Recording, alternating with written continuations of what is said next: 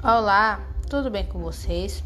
Me chamo Jamile Sena e começa agora o podcast do Grupo 4.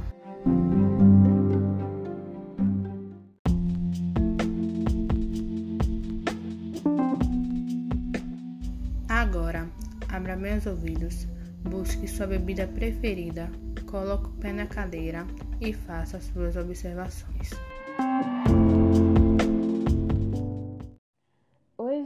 Eu sou Maria de Fátima e a nossa equipe vai falar sobre o livro A Arte da Guerra. Bom, primeiro de tudo, vamos contar um pouco sobre o escritor.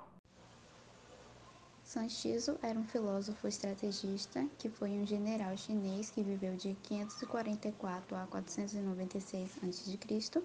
Ele era um homem versado que já existiu na arte militar no comando do exército real de Wu, ele acumulou inúmeras vitórias derrotando exércitos inimigos e capturando seus comandantes. É, e foi um profundo conhecedor das manobras militares e escreveu a arte da guerra, ensinando estratégias de combate e táticas de guerra. Como podemos ver no livro A Arte da Guerra, no capítulo 6, quem chega primeiro tem mais capacidade de vencer uma batalha, pois, por chegar antes do seu inimigo, tem a vontade de descansar e formular estratégias. Percebemos assim a importância de ser proativo, de se antecipar e de se responsabilizar pelas suas próprias escolhas. O livro lembra também que as pessoas devem ser flexíveis para poder enfrentar qualquer mudança de forma prática. Capacidade de avançar absolutamente irresistível. Se você agir sobre a fraqueza do inimigo, se a equipe trabalhar rápido, você pode destruir o inimigo. Se não quisermos deixar rastro no acampamento de uma forma inovadora, podemos pará-lo colocando armadilha na estrada do inimigo. Contando que conheçamos e usamos as táticas dos inimigos, podemos criar nossa própria vitória.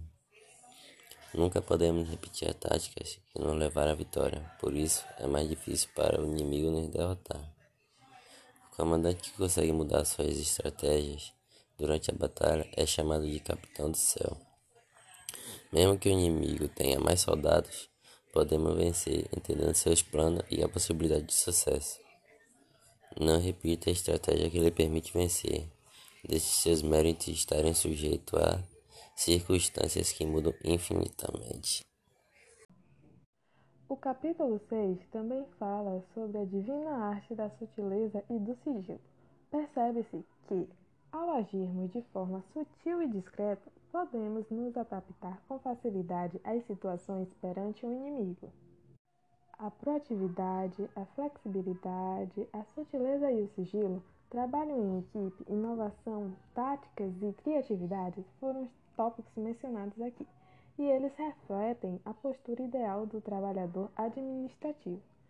Com esses conceitos, finalizamos o podcast. Tchau, tchau, até a próxima!